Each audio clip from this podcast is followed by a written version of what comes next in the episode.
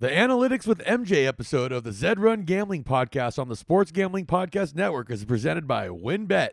Bet $50 at WynnBet and get $200 in free bets. Bet big, win bigger with WynnBet. Download the WynnBet app now or visit WYNNBet.com and start winning today. We're also brought to you by Sleeper. You already play fantasy on Sleeper, and but now you can win cold hard cash with their over/under game. Just head over to sleeper.com/sgp on your phone to join the SGPN group, and Sleeper will automatically match your first deposit up to $100. That's sleeper.com/sgp. And make sure to download the SGPN app, your home for all of our free picks and podcasts.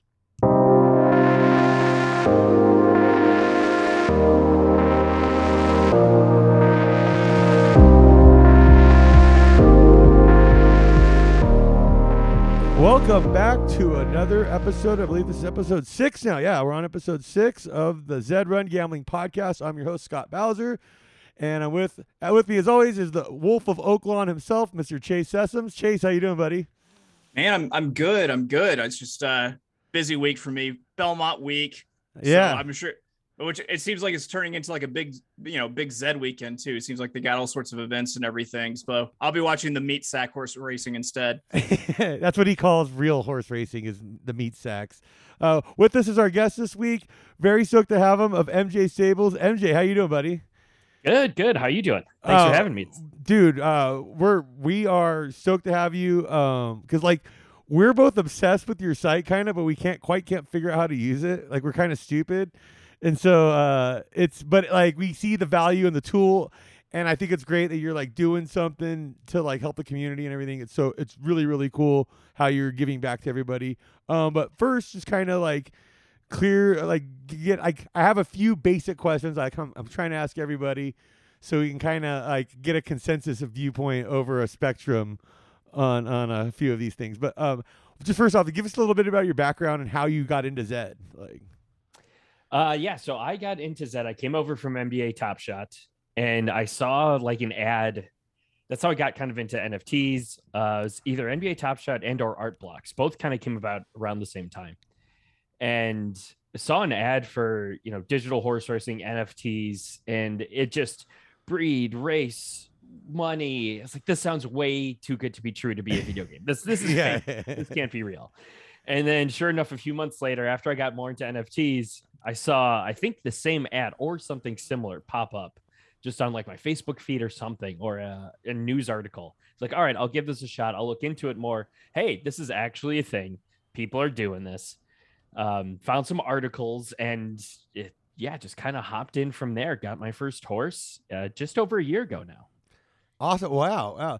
Yeah, my uh, my friends uh, Sean Green, Ryan Kramer, host of the Sports Gambling Podcast, the our the head the umbrella show of the network we're on here.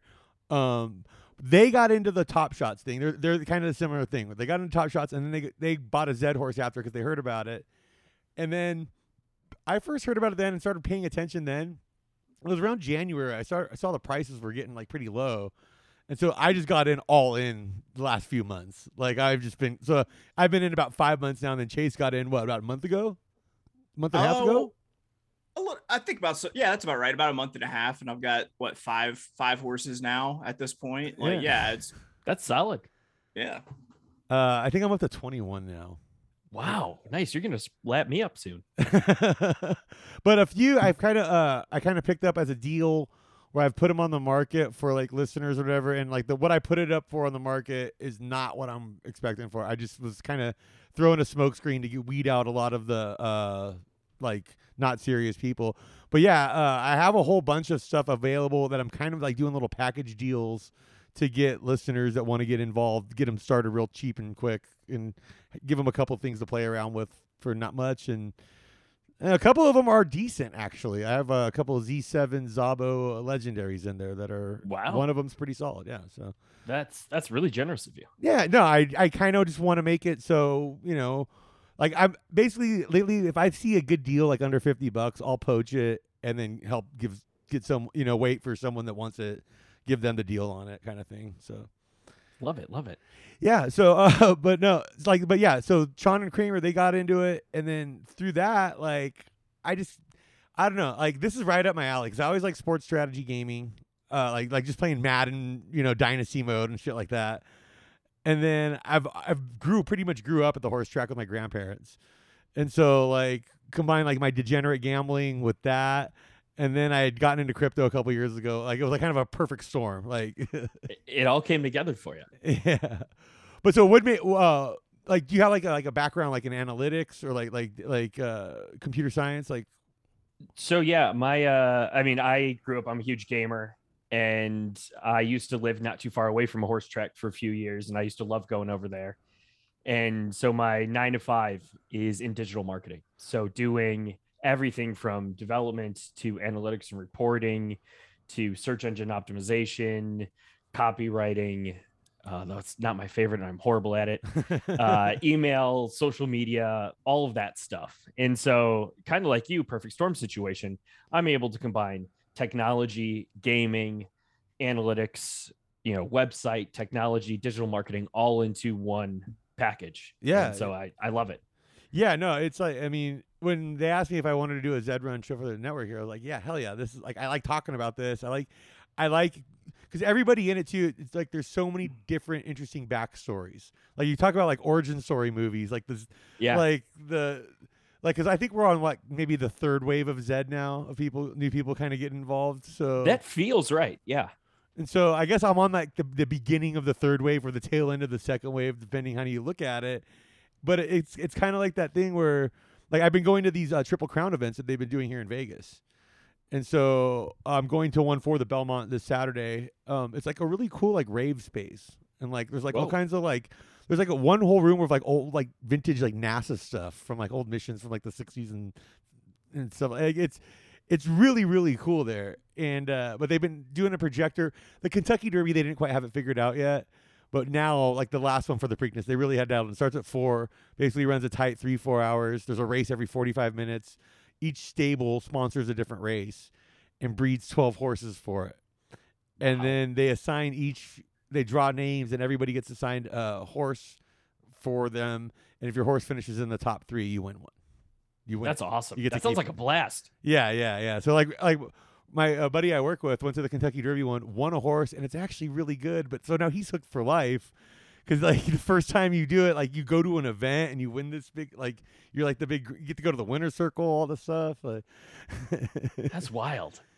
yeah. So I, I mean, I do see the potential of Zed, like, cause like a lot of people have been down on it lately, but Yeah. like I do think the, I see the potential of the social aspect, kind of like, and and just the like being here in Vegas, like these events here and and the potential that they're like different, like, like the winds already kind of hit me up about maybe doing an event there, and through the network, I know the guy that owns the Circa, so like there's different like there's a few different places I think on in downtown and on the strip that would be open to doing some Zed stuff. So I think you know- Listen, my, my only condition is if it if it's something that's 3D and I have to wear glasses for it, is that they kindly provide the mushrooms for said event. Get the full immersive experience. That's right. but Uh, speaking of full immersive experience, like I cannot wait for you to go through your website here because in my previous non content making life, I was a business analyst for a liquor distributor and I just gotten trained on Tableau. I was Oh, like, sure, hold on, this looks familiar. I see a bubble chart. Damn it, this is Tableau, isn't it? So, Absolutely like, is. I'm pretty excited to, you know, just for the for the click through, you know, kind of follow the thread, things that are that are, you know, possible using Tableau and everything. Kind of, and especially how like you best see to apply your website if it's more of just like an evaluating acquisitions or if it's like an evaluating uh, other people in races so you can find the best spots to drop your drop your horses in Yeah, a lot of uh, I'll say a little bit of all of the above. Okay Um, it's you can have a lot of fun with it, and I'll definitely share some of my own personal tips and tricks that maybe not as clearly visible at the uh, the surface level. awesome yeah so uh, one question is how how live is your data feed is it like a certain time refresh or is it like a up to the minute sort of thing So uh, depending on the page you're on, it'll either be in the top right corner or below the report. It comes from Hawku. They have a site where they put out the data. So I pull that data down organize it, throw it into Tableau, shoot it back up to my site. So when Hawku updates their data, usually within the same day, like I usually check in the mornings uh, if I'm in town, and I'm able to have everything up, all pages up in three, four hours, like late morning, noonish, Right. um, Right. On my regular schedule. So, sometimes there's a few day delay. Sometimes it's next day. Uh, but for my site, it kind of works out, in my opinion, because it's not really meant for. Uh, yes, if you're just starting out with a new horse, you know you want to see that data right away, but it's to draw kind of the big, broad stroke um, analysis from it. So having, you know, if you've already run 250 races and you're missing your last three, it's not going to make that big of a difference or as big of a difference. Sure. Sure. Um, so like with Hawku, is are are you basically pulling right off their API key like the way they do with Zed kind of thing? No, they actually have a site where you can pull it's a bunch of Excel files. Oh wow, that's really interesting. I didn't. Yeah, that's cool. Like so, uh, but like um, no, because like I like I've.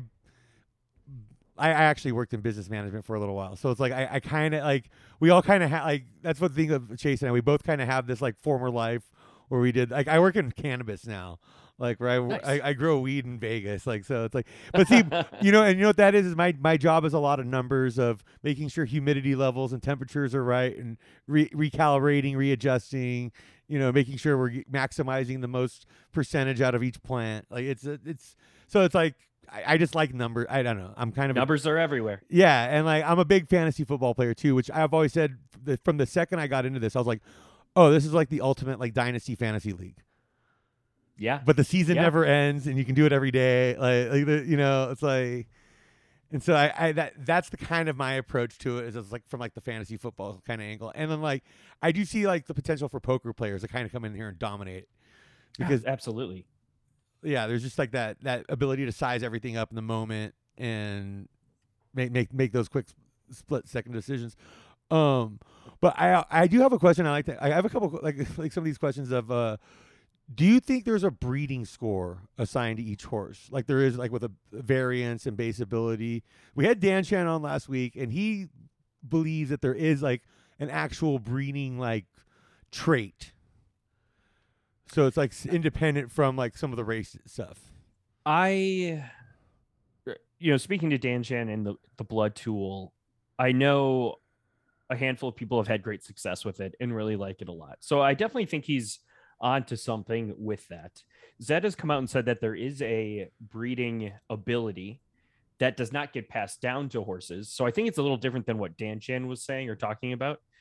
Uh, but I think, and, and I'm just making an assumption here that there is a like I- agree with Dan Chan and what he said that on some level there's you know you can look at the offspring and look at okay the consistency of the offspring what those look like and kind of extrapolate some or make some inferences off of that Yeah, and some of these horses, like these Genesis horses, their offspring such a wide variety. Where Yes. like you know, like uh, a Z, a Z seven Finney mare could have offspring anywhere from like a Z eight to like a Z, you know, tw- eighteen legendary, you know, kind of thing. Where like, or yeah, I think that math's right. Or Z seven. yeah looking at the z number the distance preference uh, the blood the breed uh, there are a lot of factors that go into it Yeah, I mean, it's just it's such a hodgepodge of things because I kind of feel like, like if I, like I'm just thinking of this in terms of like game theory from like playing video game like and stuff all these years of like, okay, so if you take these two and put them together, there's probably like, like a hit and miss rate on both sides of it, where you're gonna get some of one, some of the other, and you're gonna kind of fill in the gaps of the code there, kind of, and then there's gonna be like, um, like the the straight up dice roll one like like variance where that that's like kind of a straight up dice roll on each horse yeah like that's not passed down or anything that's just they zed's made that pretty clear Yeah, not that we can see. Uh, I, I think yeah, the variance is pretty random or at least pretty noisy at this point. do you think there's any way like you can like use personal like like can you bob baffert your way into like manipulating variance on something I I don't think so. Like yeah, like, so it's like because if we're looking at variance being one of the key traits, so a winner in a lot of in a lot of like if we're getting that U shape that can stay at a distance and constantly get you wins, well then like yeah, you, it's just kind of like you're gonna have to roll. I, I feel like you got to breed at least like six times to see if that die came up, which Absolutely. You've got to you've got to roll that a handful of times. You know, just calling hitting it once and you know calling it done. That's not gonna that's not gonna cut it. No, no, no. Yeah. So it's like, but so it's like, but variance, but also like breeding ability is also one of those dice roll things potentially here. So we're looking at it the same way, where maybe some of these horses that that are straight trash donkeys actually have rolled a high breeding ability, and we're just we're just not seeing it. There there absolutely could be something in there. Um, I can't speak. I haven't had success in the new breeding algorithm, but in the old one, I hit one of those rolls and got pretty lucky. I have a very average, mediocre, call it a donkey, Genesis mare. I bred with a, a nice horse, but hit uh, ability, hit variance, and I my Genesis mare races like class four, class five, or at least used to, and the offspring was doing really well in class two, could even race a bit in class one. back in the Wow, wow, yeah, Yeah. yeah. Because like uh, I've heard people, other people talk about this, but it's like if you make the NBA comparison of like, like Michael Jordan's sons weren't weren't much, right? But Right. like We didn't hear a lot out of Jeffrey after Yeah. uh, he left Illinois. but like and like Steph Curry's one of the best right now, but his dad was a serviceable player, but not nowhere as good as his son is. And so like like like that's a case of it being passed down, or you know like I You got to put Del Curry up there with uh, Archie Manning for greatest sires of all time. speaking, speaking of which, I uh I recently got back into sports cards and I was just talking to a buddy the other day and we kind of made the analogy of breeding is like buying a box of sports cards and each breed is ripping open a pack. You could get a one of one uh Mac Jones rookie card or you could get, you know, the third string quarterback for the Eagles. Uh, But Right. you know you're going to get an NFL player that's playing in the NFL. Yeah, yeah, yeah. No, that's a that's a really good, really good analogy there, and it's also kind of like, I think of it like the Genesis horses. Like I've made the comparison that they're like rookie cards. Yeah, Like- I, I like that. Like they're like the rookie card, like the valuable like rookie card, like, and some of them like, like I have a couple of them now where it's like, yeah, they're more like I would say like uh, like if we're gonna go in football terms, yeah, like a, uh, God, I'm trying to think of a funny guy from the '90s, like, like a, or like a, I have like a Donté, couple Donté Stallworth rookies lying around, you know. I, I, I haven't hit on like that that elite one yet, you know. But I haven't hit the I haven't found the Jerry Rice, but they're out there, you know. Like Yeah. Yeah. I've got a Rex Grossman or two. All right. Um, let's just take it. Speaking of Rex Grossman, you know he's probably cost a lot of people money over the years. And, um, I, to- I loved him. They take a quick word from our sponsor here. Uh, make sure WynnBet. Make sure you get down on WynnBet's fifty dollar to win two hundred dollar promotion, where fifty bet qualifies you for up to two hundred bucks in free bets to win back some of that Rex Grossman money f- from over the years. Uh, the ultimate fantasy experience. If you bet five hundred plus on sports or casino before July thirty first, twenty twenty two, you entered to win the ultimate fantasy draft experience at the Encore Beach Club, including a two night stay at Wynn Resorts for you and your entire league. Multiple entries are allowed. There's the party with DJ Diesel. That's right. All users can bet $100 on NBA or casino and be entered into a prize drawing to attend a DJ Diesel. Yes, that is Shaquille O'Neal himself. The big Shaq Fu is doing a performance at the Encore Beach Club uh, at, uh, uh, as well as a meet and greet with DJ Diesel. So there's so much to choose from, and all you have to do is download the WynnBet app or visit wynnbet.com to get started. Offer subject to change. Terms and conditions at wynnbet.com. Must be 21 or older and present in the state where playthrough WynnBet is available. If you or someone you know has a gambling problem, call 1 800 522 4700. Now on to Sleeper. Sleeper is the fastest growing fantasy platform today with millions of players. You probably already have a league there. I use one. I have it for one, uh, a comedian league that I was in, or that I'm still in. Uh, it's a game changing product unlike anything else in the industry, and now you can make money on Sleeper too by playing their new over under game. It's super simple. First off, in any sport, Choose two or more players that you think that you like and pick the over under. Like number of points in a basketball game or hits in a baseball game. And then you choose the amount of money you want to enter into the contest. If you pick correctly, you can win anywhere from two times to 20 times the money you put in. I like the over under on sleeper, and the reason why it's really cool for us is because oh, if you go, uh, well, I'll get to the link in a second here, but we can uh, we have an SGPN thing where we can all go in and check out what our buddies are playing, and and fade each other, either fade each other's picks or tail each other's picks. It's a lot of fun. There's a built-in group chat so we can talk about it and talk a lot of shit. Uh, Ride it out together. Stop what you're doing. Download Sleeper now to make their new over/under game. Have fun with your friends and make some money. On your phone, join our listener group at sleeper.com slash SGP, and Sleeper will automatically match your first deposit up to $100. That's right. Join our squad and get the 100% deposit match at sleeper.com slash SGP. Woo! I feel like I lose 10 years off my life every time I do those. From like, you did having... that was like a full third grade book report that you just did there. Like, that was, do you, do you need a break? Do you need water? No, no, I... no. I'm good. I'm a pro. That was impressive. I mean, you should have seen it, MJ. A couple weeks ago, we had to do Manscaped, and uh, I did it live, and it was, uh, uh, yeah, it's it's what you think it was. Like, it was... Shortly after the Manscaped ad was pulled, yeah, yeah. I, I, don't I don't know if the two things are connected. yeah, I'm not sure if it was us, but Manscaped ad disappeared off the uh off the list real quick there. But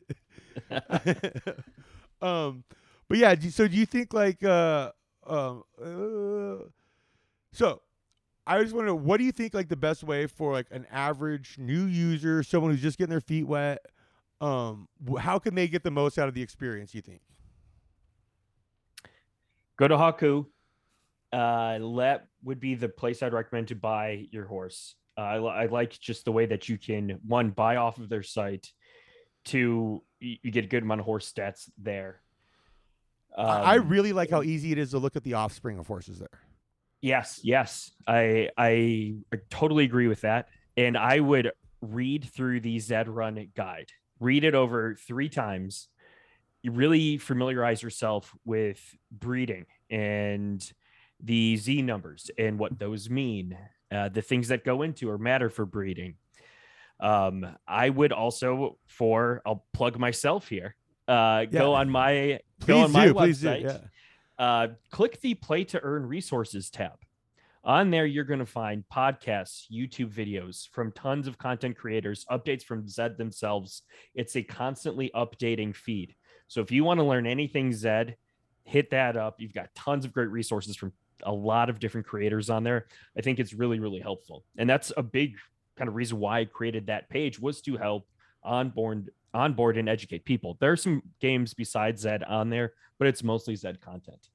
I mean, that's kind of what the whole point of this show is. Is like I got in a few months ago, and he he basically got in the week we recorded the first episode or whatever. Like and kind of walked like going through it step by step and building him up from scratch and kind of tooling things around a little. And no, I, I think it's amazing that you're doing that and like just making it easy to find because like there's so much stuff out there. Like when you Google Zed Run and stuff, there, there's so many different random things come up. And I found like with a lot of the podcasts out there, there's a lot of people that were active for like a few weeks last year and then dropped off real quick. And so there's a lot of like shows shows that I found that were pretty decent and helpful but they're, they're just not doing content anymore. And so I was like, you know, there's a there's definitely kind of a void here that we can help fill, like, and keep keep this going because like I have so much fun running my staple. Like it's the it's, the, it's I uh, I've listened to a few episodes. I haven't caught them all yet, but I just love the excitement that all of you have in your theories and the way you get into it. It's it gets me excited. It's a lot of fun. Oh, thank you so much. Yeah, like I mean, because I like I did stand up for like ten years and then I was a sketch comedy writer and performer for a few years before that, in addition to doing like newspaper sports writing and stuff. So I, I like I've been in a lot of different scenes and circles in my life, and I've never been around anything like Zed, where like immediately like everybody's so like open and like helpful, and like it's such a cool community. Like it's and it, it, really does get me excited about it. It's just so much fun. Like good. We're a very passionate community uh, on both sides of the spectrum we and I'll, I'll throw myself in here too. I, I can get very upset and call them out on things, but I can also praise them. uh, just as easily, just as quickly. Yeah, you know, and they are okay. They are taking some swings and misses right now, here and there. Like this, this most recent like Z two sixty or Z two hundred to two sixty seven tournament. Like, come on, like what, what the hell is that? Like, that's that's ridiculous. Like, who, who is prepared for something like that? Like, like, Yeah, you know, like at least like give give people a few weeks notice to like or a few months notice really to like try and put something together for some of these things. But I do feel like uh at least they're trying. Now, if they keep trying, like these ones that were obvious swing and misses, if we see that in the rotation again in eight weeks, now we're gonna have a fucking problem. yeah, right. Ultimately, we all we all want the game to be fun. We want to succeed. Not everyone can win, you know, tons of money, no, no. but you know, there's got to be some of that entertainment value there, and and I think Zed can definitely uh provide that. Yeah, I think of it like Moneyball, where I want to Billy Beane my stable. Like, I'm not going to compete with the Yankees and Red Sox. I don't have those resources. Right. But I can try and patch together uh, a bunch of Scott Hattebergs with my on base percentage, and and kind of chisel my way. You know, I, I, hopefully I get a Zito, Mulder, and Hudson because that's really the key that they never mentioned in that movie. So I was I was wondering if you could walk me through uh, some of the reports that you have available through the, the MJ Informatics. Like uh, let's uh, let's let me just give you a horse name for example. We could do the uh, the Zetalytics, and uh, it'll just be a random name that has no association to my barn. Maybe its name will be Nantucket Blues, and uh, kind of take from from top to bottom what I can kind of glean from from the the Yeah, dashboard. that is a fantastic name. It's almost like I picked it out and bought it for you for your birthday. I mean, uh, but it was completely random in the way that I selected it. Um, I like Nantucket Blues because it sounds like it might be a James Taylor album at some point. like, Uh, Mar- I bet uh, it's like Nantucket Blues, and then he comes back with like Martha's Vineyard, like like the the Martha Vineyard Chronicles or something like that's that. all right, right. So yeah, um, I just pulled up Nantucket Blues. Um, it may not be great for the listeners, but if you want, I could share my screen just to help us, the three yeah, of us, yeah, kind of yeah. walk. that's cool. Sure. Yeah, listeners, uh, if you will go to mjinformatics.com, you can look up Nantucket Blues right now too, Yep. and get an idea of what we're what we're go- what we're looking at and what's going on here. It'll be like a follow along audio test. It'll Yeah. be- it'll be good for you. Really, you'll learn a new skill. That's what I want to re- start recording ep- uh, for my uh, other show. I want to start recording episodes of Vegas walking tours so people can put their headphones on and walk around Vegas. Uh, can you enable screen share? Oh, yeah, yeah, yeah. Broke my book. Um, all right. I am going to have to do, yeah, share screen. There. I sh- That should have done it. Where I, yeah, multiple participants can share simultaneously. Oh.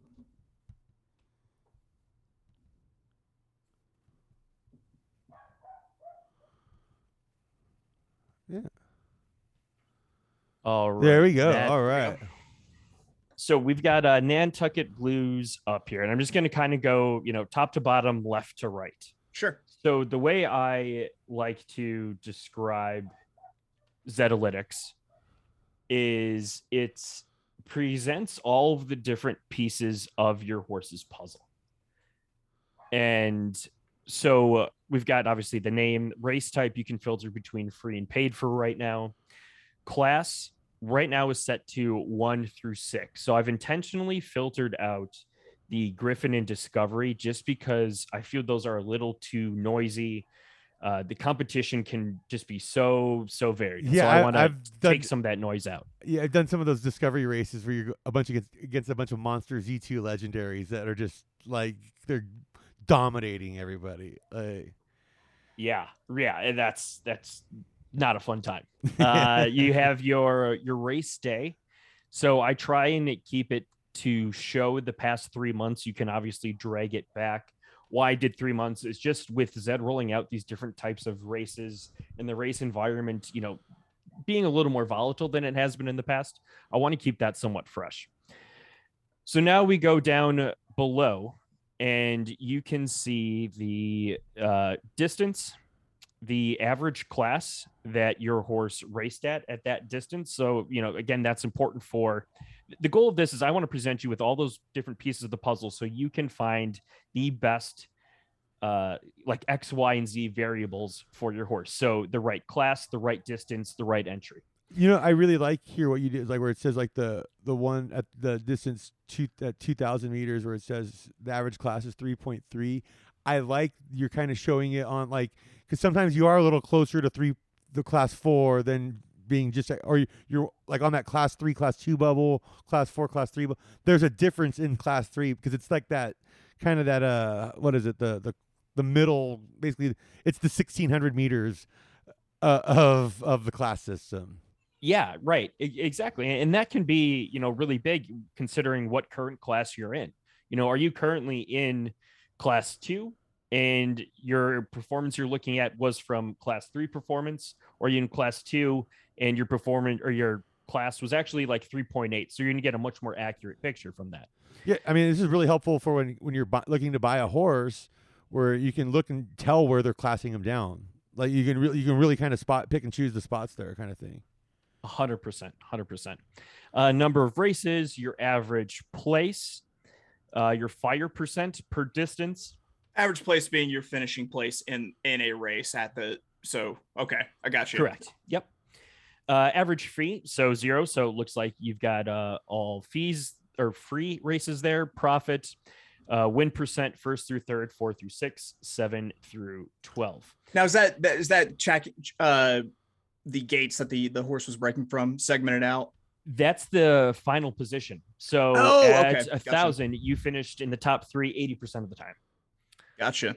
Uh, and then your speed. So I um, approach speed with some normalization.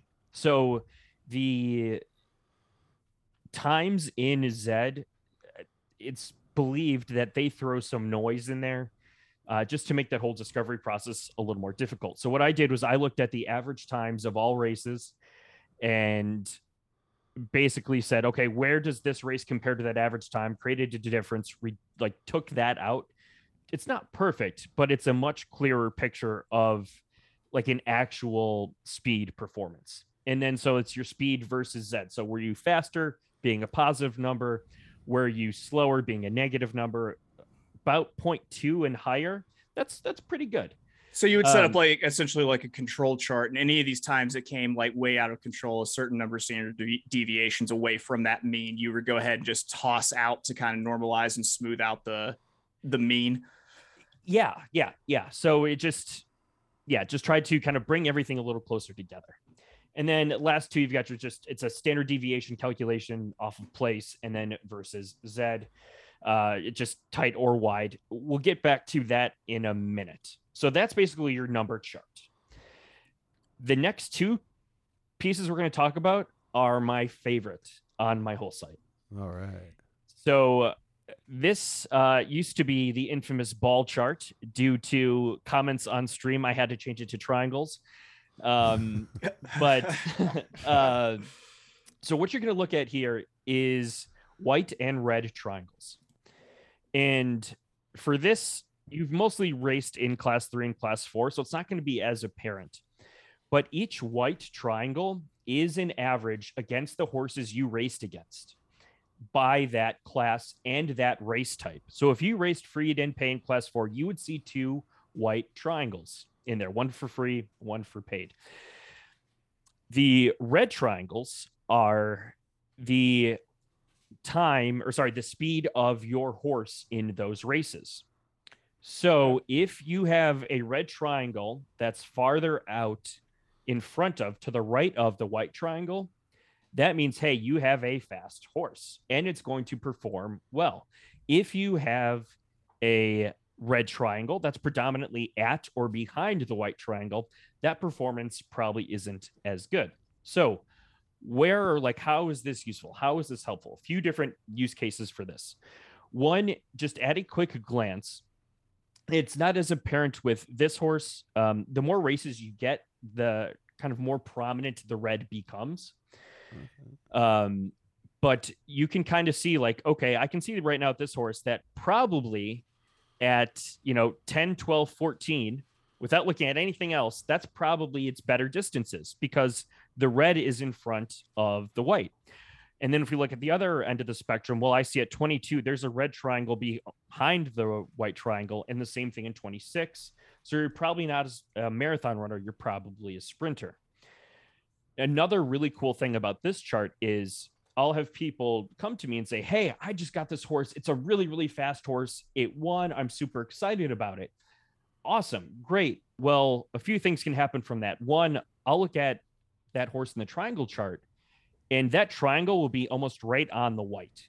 So hey, like you ran in a race, it probably wasn't super crazy competition. You might have just gotten lucky. Like it wasn't truly a super fast win. Yes, it was a win. That's great, but it's not a super strong win. So long term, that performance may not hold as strong.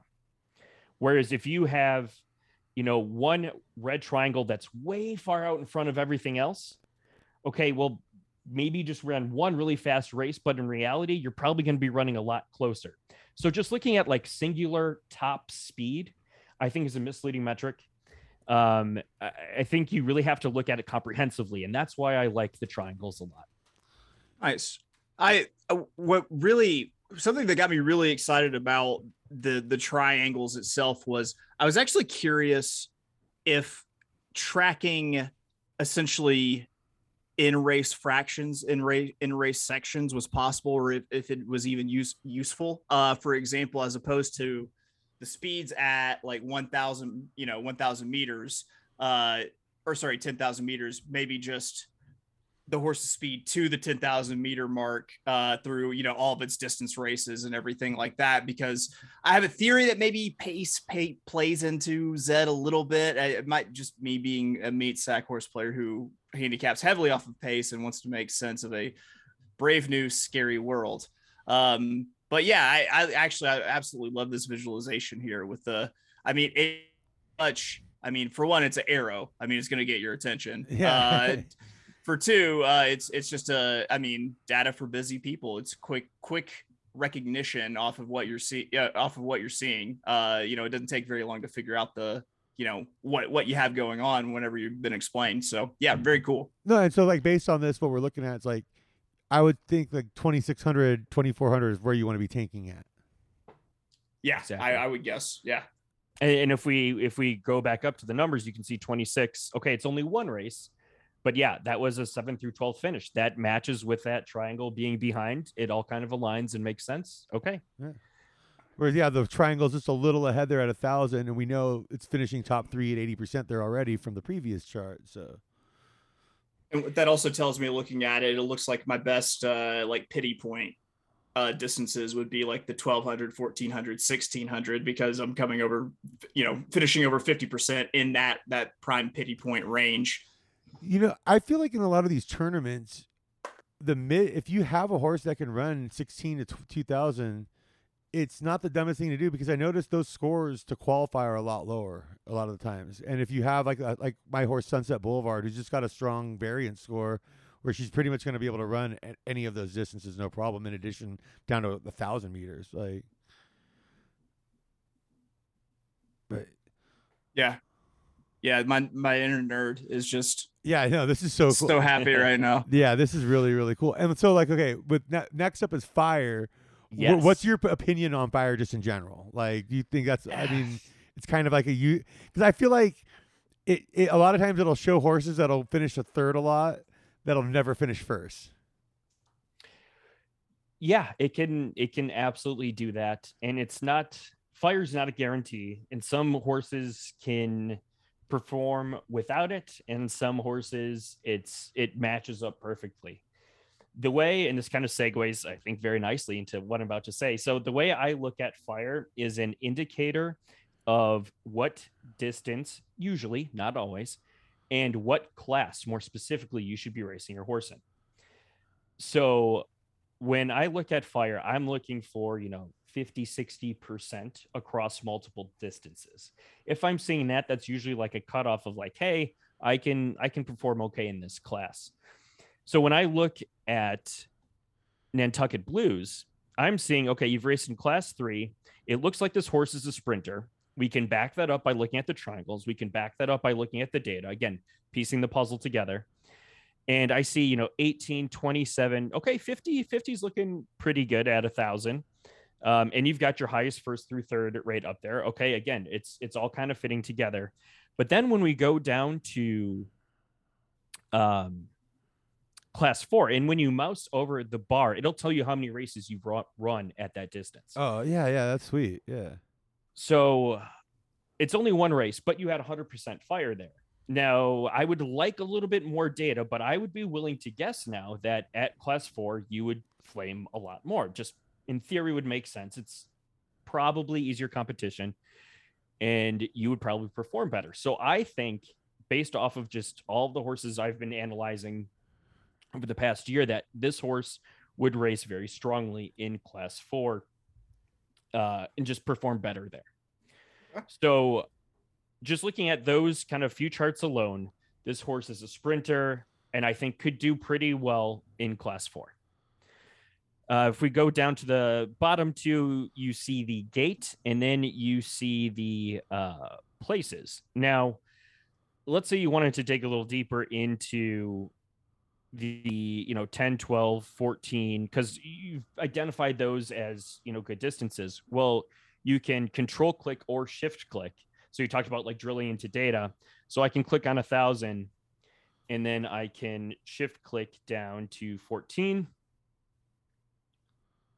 and it'll only show the data for those three distances. So you can select one you can select five oh, select as many as you want so now when we look at the triangle chart, you can much more clearly see the difference between, okay, here's class four free, here's class three free, and at a thousand, wow, your red triangles are definitely in front. Um, and then here's your 1200. Here's class three free and how you performed there. Here's your class three free. And you can see again a stronger red color here, maybe a little left leaning uh, but definitely in front. And then you've got kind of an outlier here, and then another outlier at a thousand. And then you can see the change in fire as well as the change in position as well as uh, gate selection.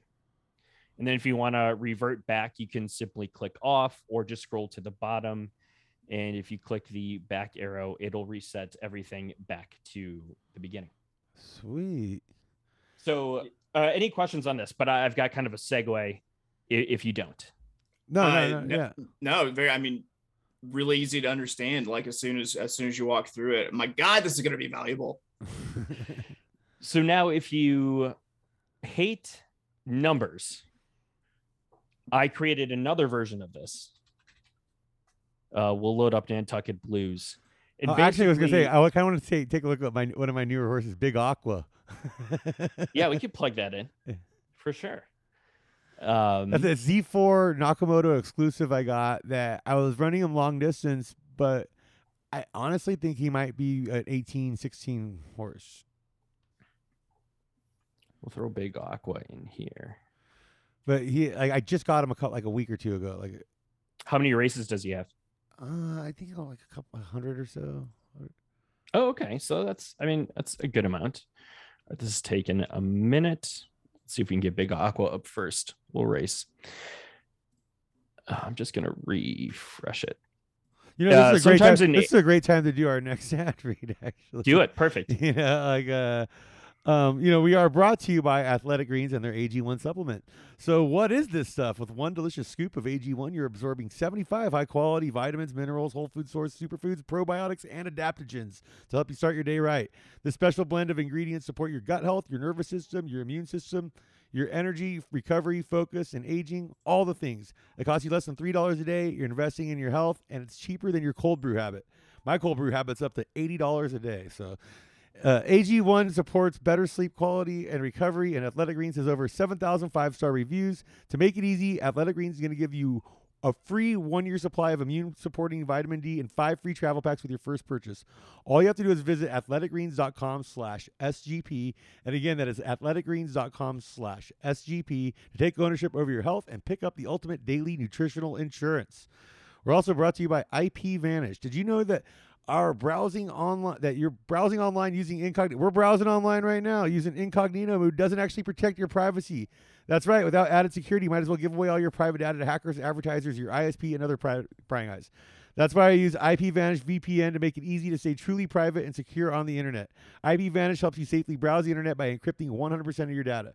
That means your private details, passwords, communications, browsing history, horses, and more will be completely shielded from falling into the wrong hands.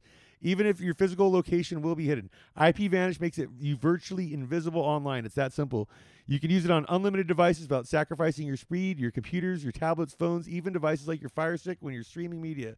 Whether at home or in public, I don't go online anymore without using IPVanish. IPVanish is offering an incredible 70% off their yearly plan for our listeners with a 30-day money-back guaranteed. That's just like getting nine months for free. IPVanish is super easy to use. All you have to do is tap one button and you're instantly protected. You won't even know it's on. Stop sharing with the world everything you stream, everything you search for, and everything you buy. Take your privacy back with a brand rated 4.6 out of 5 on Trustpilot.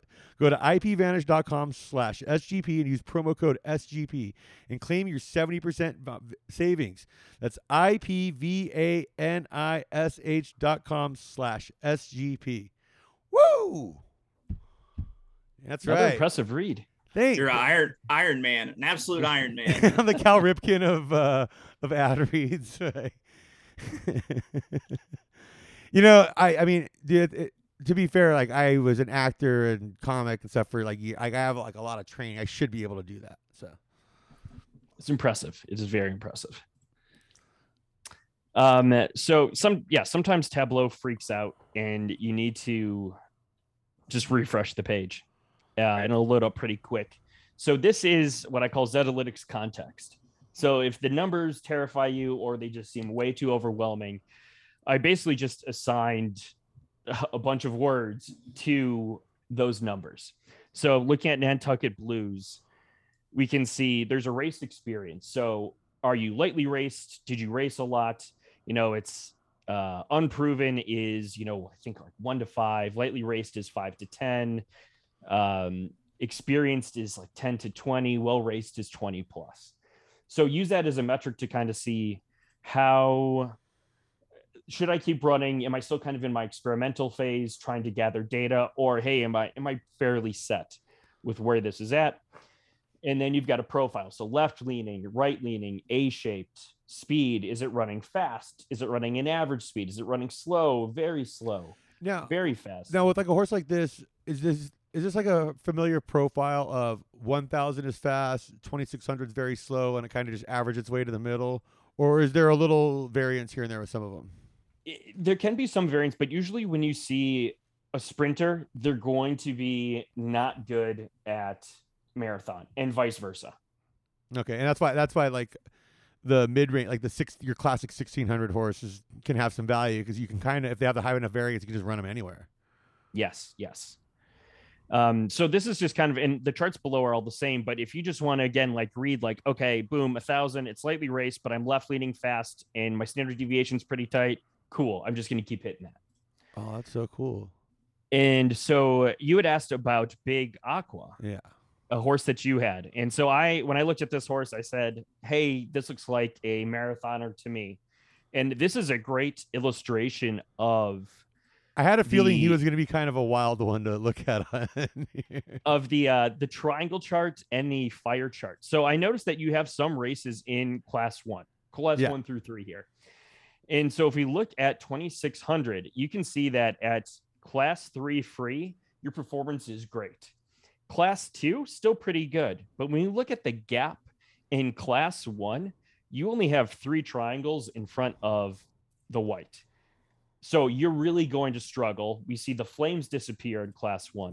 yeah, yeah, kind of. Um, so again, like kind of piecing these things together, it's like, okay, let's try and get that horse maybe back a little bit.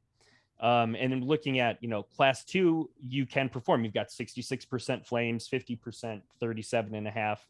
So again, I'm seeing some potential there, but then I'm seeing, okay, 100% class three at three races. Th- there's definitely something there. All right. Um, do you think like uh, does he look like uh something that can, like I can't quite see the the sprint. yeah. Let me, him. uh, when you, let me just click off. there Okay. Yeah. Yeah. So like where like so I'm just thinking like yeah, it looks like he has seven through 12, 100 percent at at 1,000. So it's like I could probably just tank the shit out of him at like 1,000, 1,200.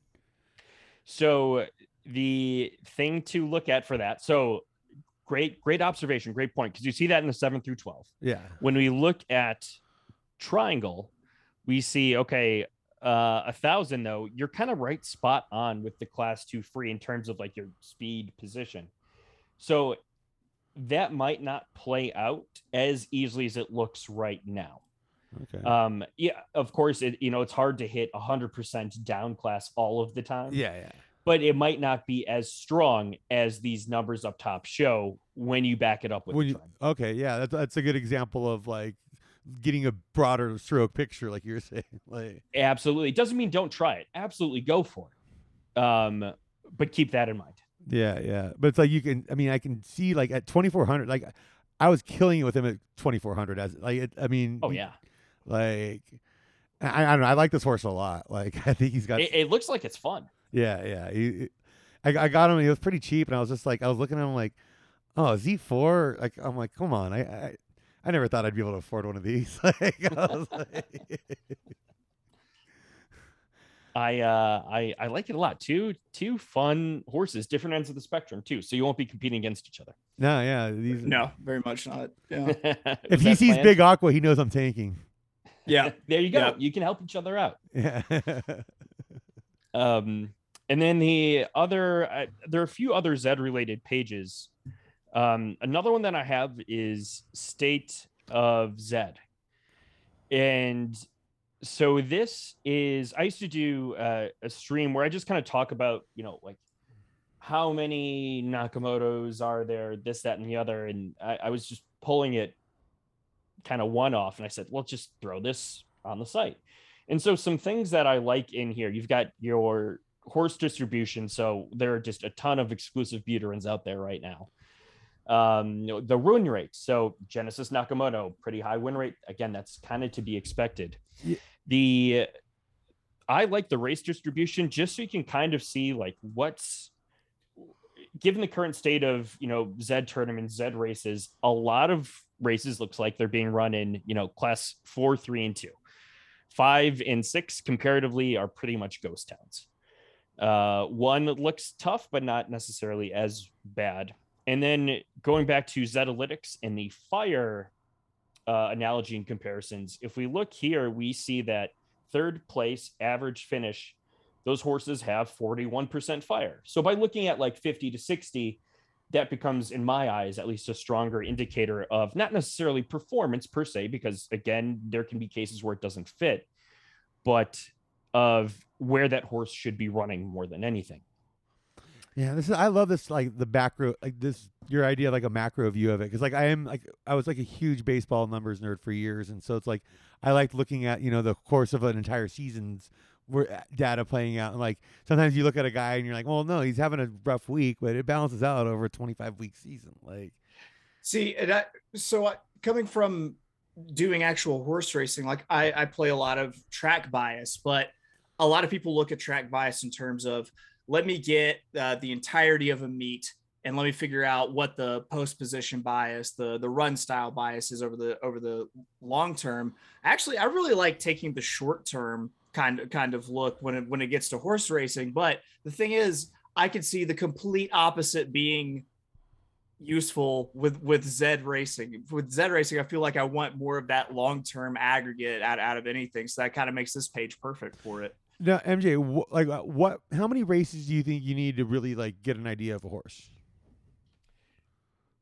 It really depends. Uh, I've seen it. I mean, you have arbitrage who's buying horses from you know next to no races regularly. yeah no that it's Um, insane how they'll just spot like a horse like two races in that like you know and It's it- beautiful. yeah Um, it's- it, it really depends. Like I think, and it's changed. Uh, you know, the strategy that I've looked at when evaluating like course and like being somewhat sure about it has absolutely changed.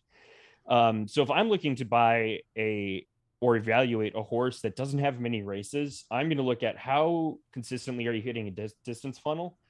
What class is it the same class always? And you know, what was your uh, your place on that. So I bought a horse, and this was a while ago. Racing has changed completely, but Murder Weapon, and it ran I think a bunch of like 14 and 1600s, and I bought that horse after five races because I think it won like two or three of them, and got like third in another one. So I saw you know just a tight grouping of distances with high performance at a cost that wasn't horrible the fields it ran against weren't necessarily all-star fields. I think it was like, you know, class four. Um, but you know, I, I saw just the the tighter the data is, the faster I can make a decision. For if you're just racing blind and there's no clear outlier that's sticking out to you, 10, 15, 20 races. Some horses will come sooner than others it, it really depends. You know, 20, I say you're very strong confidence at that point. Um, as early as 10, I think you can have some some decent confidence.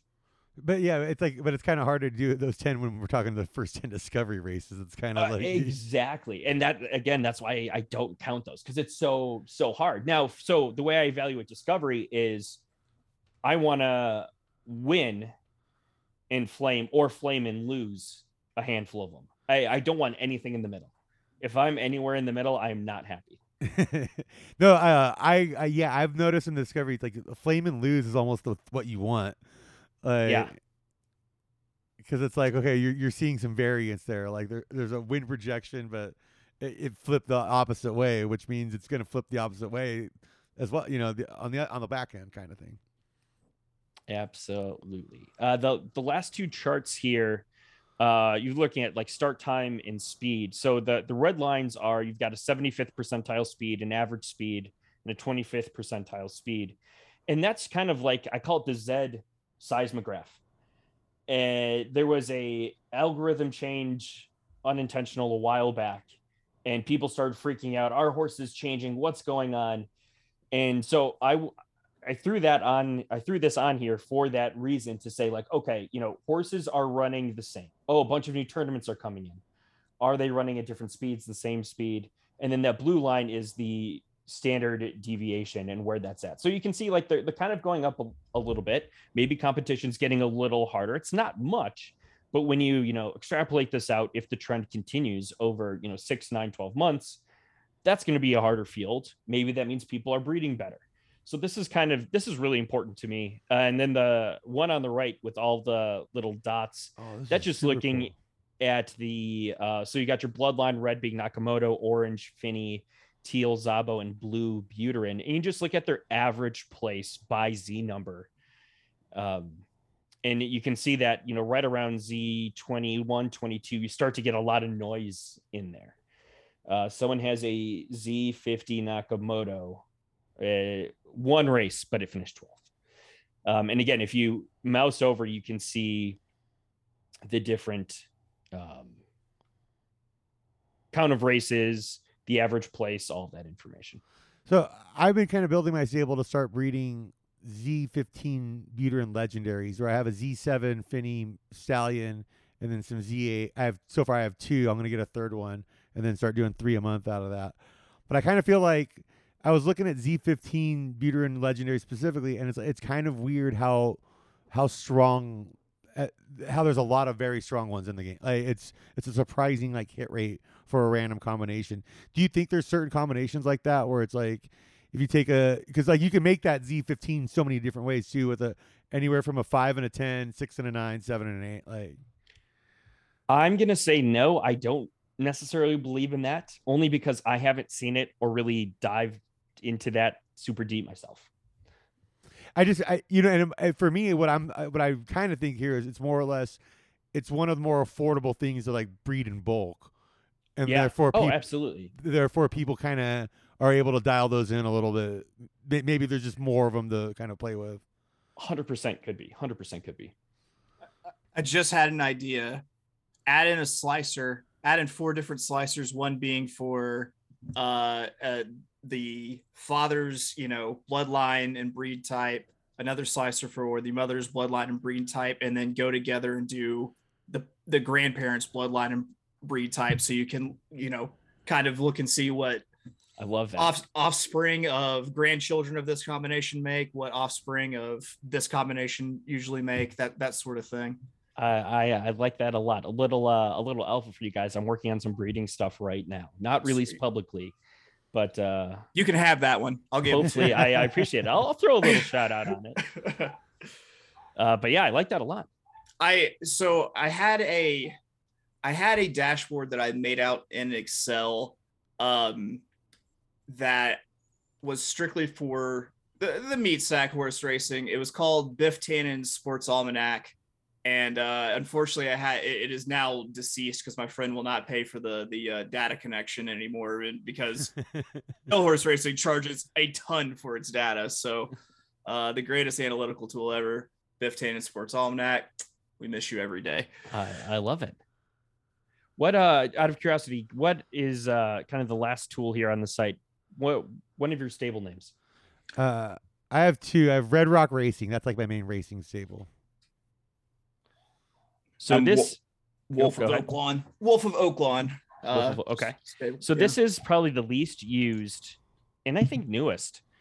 Uh, we'll call it tool, but this is just stable view. So if you start building out your stable and you just want to have a high level look at, oh man, like I don't know where to run what horse or what's happened, you can get it all in one very like compressed place.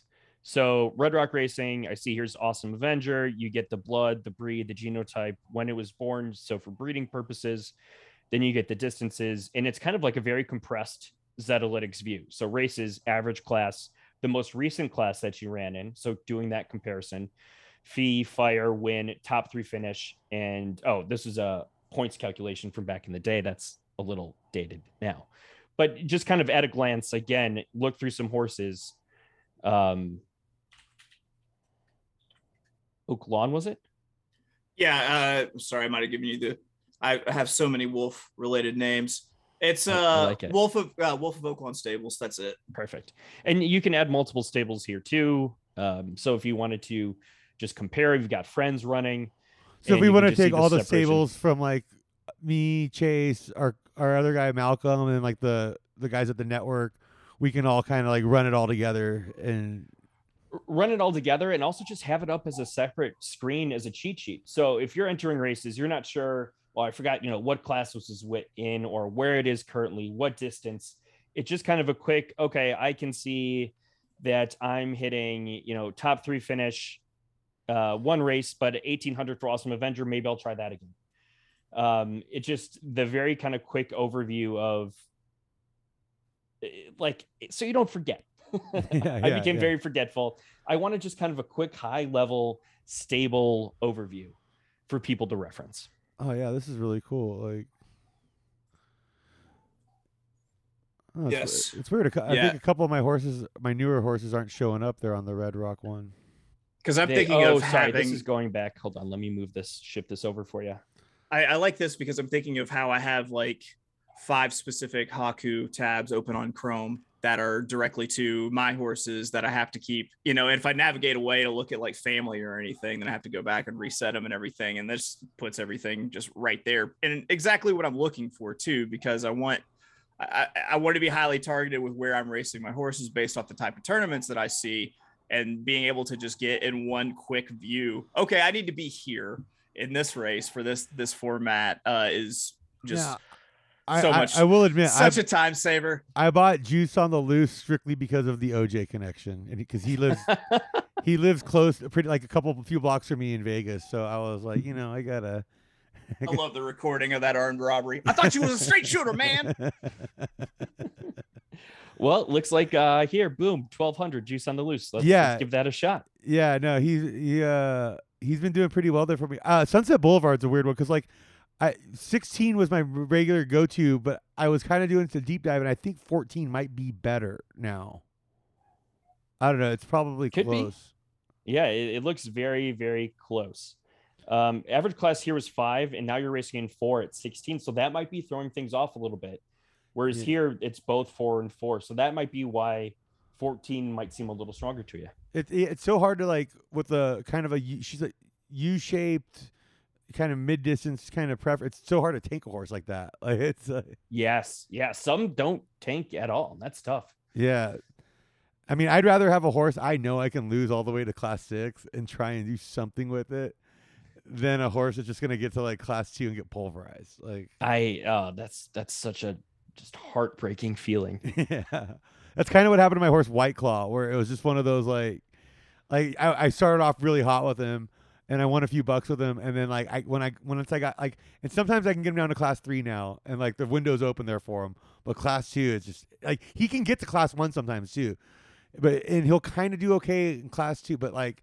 He, he can dominate class three. It's one of those kind of situations. Now I have a theory about uh, what I call super exclusives, where Okay. it's a legendary on a Genesis Yeah. where you're tracing it back to fewer like there's only the one grandparent essentially Okay.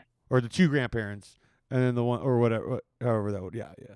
That's how that would but like i'm wondering um is that is there like i feel like that's like a kind of a way you can manipulate z numbers on a lot of these horses to keep them kind of lower. Do you think there's anything to like with now with all these like specialized tournaments that they're doing for like crosses elites do you think that there's something to that of maybe like okay i'm going to take a legendary and breed it with this elite to get my next cross Um, just that alone, I don't necessarily think there's something there. There's something to be said about maintaining a breed level of a horse. So, like, you, you can't obviously maintain Genesis, you can't maintain Legendary, but like maintaining exclusive, maintaining a lead, and like, you know, repumping in, you know, good distance preference matches that are Genesis to keep that Z number low. Like having a low level elite is a sign of just having a ton of Nakamoto blood. Yeah, you have that it. Z1 just popping over and over again in it. Yeah. Exactly. And then if you're post, if all those are post breed and, you know, aligned distance preferences, you could be onto something with that.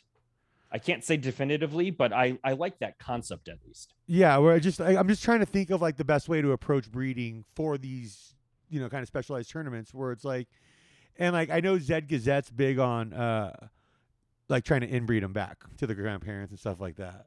And Yeah. so- it's the new breeding is still like so up in the air. The thing for sure is you can you can breed, in my opinion, for base ability, and you can breed for distance preference.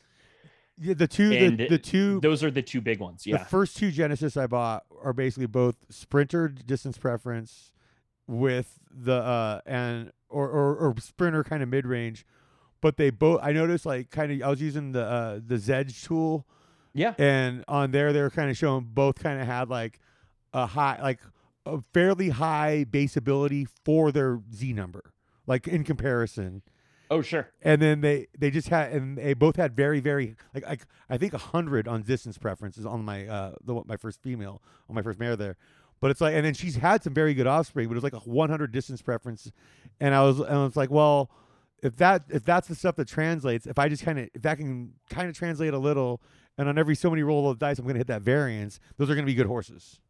Yeah. Yeah. If you can, yeah, if you can keep hitting that and rolling that again with the low Z numbers, hitting a, you know, uh, hitting the lotto, which is harder to do now than it was, it feels like at least, but hitting that lotto while still then having a low Z, like that's a dream. Yeah. What would you consider like the ideal range to keep it under? Like, because I, I feel like the higher you go up, obviously, the lower the Z numbers. But I feel like I see in class two a lot of like surprising like Z23s that are competitive. You can definitely see some Z20s, elites that are competitive. Absolutely. Yeah, that's wild. Like, I mean, so like, do you think? Okay, this is a question I I, I want to end up asking everybody because we're gonna get going here in just a minute. But uh, do you think there's going to be a Seabiscuit in this game? And what I mean by that is just a beaten down old nag that that you know that no one believes in until they get a big tall redheaded jockey to straddle them and take them to Yeah. glory. Like, do you do you? But do you think like? w- that someone's gonna turn a page like mid like or, or are we gonna pretty much always know in the first 20 races or so where You forgot the early onset dementia, cooking beans over a fire, Chris Cooper trainer yeah, yeah, uh, yeah. to bring this horse to the to the promised land. and Jeff Bridges mourning his son yeah, let me let me just one duck down cars. here in this in the scrub brush where the hobos hang out, and I'll find myself a big time trainer for this little horse that can. I'll tell ye. I don't Always think bothered me. I'm just gonna say I couldn't put it out on a podcast before, but now I have one, so I can say it always bothered me. I I don't think that situation is going to happen because you know we have people like you know arbitrage. You, you have you know the the there are people constantly scouring Hawku for the edge for the the deal eh, for that performance. I just I don't see anyone being like super surprised um to answer like that part of the question. if anything, it would just be like some kind of unraced horse that came out of nowhere that someone had been sitting oh on. yeah, that's that's that's for sure going to happen. sure. Yeah, Oh yeah, that's uh Diamonds was a great example of that. Was bought unraced and ended up being a monster. yeah. I mean Um, that that must be a Those stories are fun. Yeah. Oh, I can't can't even imagine. Dan Can't Chan. Oh, and speak. Okay, so like we're gonna get going here in a minute. And Dan Chan said that he's gonna donate a legendary, unnamed, unraced to a listener of the show. And so the way we're gonna do this is we're gonna randomly pick someone. I think we're gonna do like Fourth of July. I'm thinking Chase. I, I ran it by the the the, the higher ups, and they said it's. Uh, so it's whoever you got to leave a five star review and a comment on Apple Podcasts, and uh, your name. And if you can't get up a podcast, uh, leave like a screenshot of you doing uh, one on Spotify or whatever, and yeah, we'll figure out a way to get you in the raffle. Just leave us ratings. That's all we're asking for, and we're gonna have a free unraced horse, unnamed horse that you, someone can have fun with. And it might end up being a monster. Like, yeah. If it just so happened to fall to uh, just a, a host accidentally, you're not gonna be in the raffle. That's how this works. son of a bitch. I'll uh, I'll throw a horse in as well. you will. Yes, absolutely. Really? Okay. Awesome. Awesome, dude. Thank you so much. Like, dude, I was not expecting that. That's that's super cool. That's so yeah. Now we got two horses, so we're gonna be doing two horse giveaway for. Th- this is exciting stuff. We're gonna do a, a Independence Day. Uh, what what won the revolution? Goddamn, Paul Revere on his horseback, making sure the the, the that Massachusetts was safe. I'm I'm really reaching here. There, uh, yeah, there. Because I was gonna say there, there were a lot of things that happened after that, Scott. It wasn't one. The ride didn't Yeah. win it, but horses were heavily evolved. So I'm kind of I'm with you. I'm still with you. I get it. I'm, I'm back around now. Thanks, buddy. And yeah, if you win it, I mean, obviously, uh, Patriot themed names are. I want to kind of start. uh, Hopefully, no one steals this idea, but I'm gonna start breeding some horses. Just they're all gonna be inspired by Dazed and Confused characters, Speaking of which, like okay, Wooderson's. all right. If a red one comes out, Wooderson's redhead, kind of. You know, like Yeah, I feel like I feel like uh, MJ's uh, getting the brunt of us not having Mal on to to kind of Kinda- keep us from going I off on these. I love theme stables. I'm all for it. Right, so- Do you guys realize that the the guy that played uh, was it Stony in Dazed and Confused, the guy with the long hair, catch you later, you know that guy was Jerry Tarkanian in Winning Time. yeah, yeah, yeah. Rory Cochrane. Jeez, that makes me feel old. He Not was- this beard, that. He was in something else recently that I saw him in. I, was, I you know, I just got into Bosch. And I saw Matthew Lillard pop up as like a Russian mob associate, and I got really excited about that. Whoa. because he and I actually were in this. He was a few years ahead of me, but we went through the same. Uh, we were in the same college theater program. So He just ran out of roles where he could drool on himself. That was his thing. I loved him in Scooby Doo.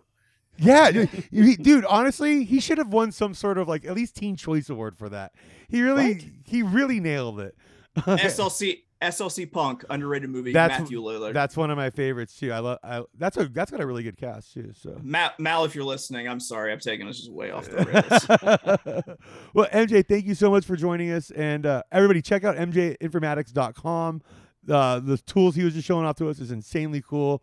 I'm gonna. I'm actually like right when we get off this, I'm hopping over into my re- my my new recliner that I got, like old man style, and I'm just gonna settle in there and uh, run some numbers. But uh, where can people find you on Twitter and whatnot? Uh, yeah, it's X MJ underscore gaming X, and my DMs are open. Shoot me a message if you want a horse evaluated. You have any questions? Uh, I also stream on Twitch, same username. I'm on Monday nights uh, where I do a program called Zero to Hero, and so we we breed a horse and I go through the first ten weeks of racing that horse, the ups, the downs. We don't know what's going to happen. I Oh, do it love with uh. Zook from Pony Plug. Uh, so yeah, it's it's a lot of fun. And then I do Thursday nights. I'll do a little Zed, but do a bunch of other play to games as well. Oh man, that's cool. That's so cool. Um, with the uh Monday, so Mondays that's usually when they have the maidens too, right? So it's kind of like Yeah. you, you try and time it around maiden each time with it. Um, no, it's it's the same horse for for ten weeks, and it was that was just this is now season three that I've done of it, and it just happened to be a Sunday and or Monday night show, and it happened to work out that way. Oh, wow. That, that that works perfect. And uh Chase, where can people find you, buddy? You can always find me being abrasive on Twitter at of Oaklawn. That's O F and the word Oaklawn like the track. And uh, yeah, uh, check out my my meat sack horse racing uh, pod if you haven't. It's uh, the notorious OTB, also on the Sports Gambling Podcast Network. And your ultimate frisbee show. Oh, I keep see so many things, and also Ultimate Frisbee. You get an idea of what my recreations are like. Why I forget things so easily. Uh, yes, there is a AUDL gambling podcast with me and Zach Avello, the Tilted Land Shark podcast, also on the Sports Gambling Podcast Network, the only professional Ultimate Frisbee gambling podcast out there. And if there are others, we're still the best. We're blazing trails over here. You can always follow Right. me at Scott underscore Bowser and the show at Zed Podcast, which I couldn't believe that was available for us. I, I like that was like hitting the Yeah. lottery. That was that was the lotto ticket for me and Zed Run was getting that Twitter handle for the for the podcast. Uh, at Zed Podcast or at Zed uh, Zed Run Gambling Podcast on Instagram. Um, also join our Slack channel and make sure you download the SGPN app. You have all of our content, the articles, all of our, I mean for everything too. We have NASCAR, as you see, Ultimate Frisbee. It's the only network that has an Ultimate Frisbee show. It's the only Ultimate Frisbee show. I mean, We crushed last week too. I, am gonna need to start tailing you on those. Um, but yeah, thank you so much everybody for listening. And yeah, leave those five star reviews. Now we have two horses available for a, a raffle. I'll definitely MJ if you're down to come back for that episode where we give yours away and and kind of do a raffle with it. Yeah, yeah, sweet. That that'll be a lot of fun. Um, definitely love to have you back outside of that too. And uh, yeah, uh, keep an eye out for after Belmont. It looks like Starbase Las Vegas is going to be having a monthly Zed kind of meetup. That's what I was describing earlier. These have been an insane amount of fun. a lo- Meet a lot of other Zed heads, and and that's really where I'm bullish on the game. Is in like like just being able to one day go to a bar with my friends and each just pull up a screen and start running our horses against each other on there. Like it's like I really would love to see like head to head match race stuff like that. Like that'd be a lot of fun. But yeah, thank you so much for everybody, and uh, we'll see you again next week. Bye bye.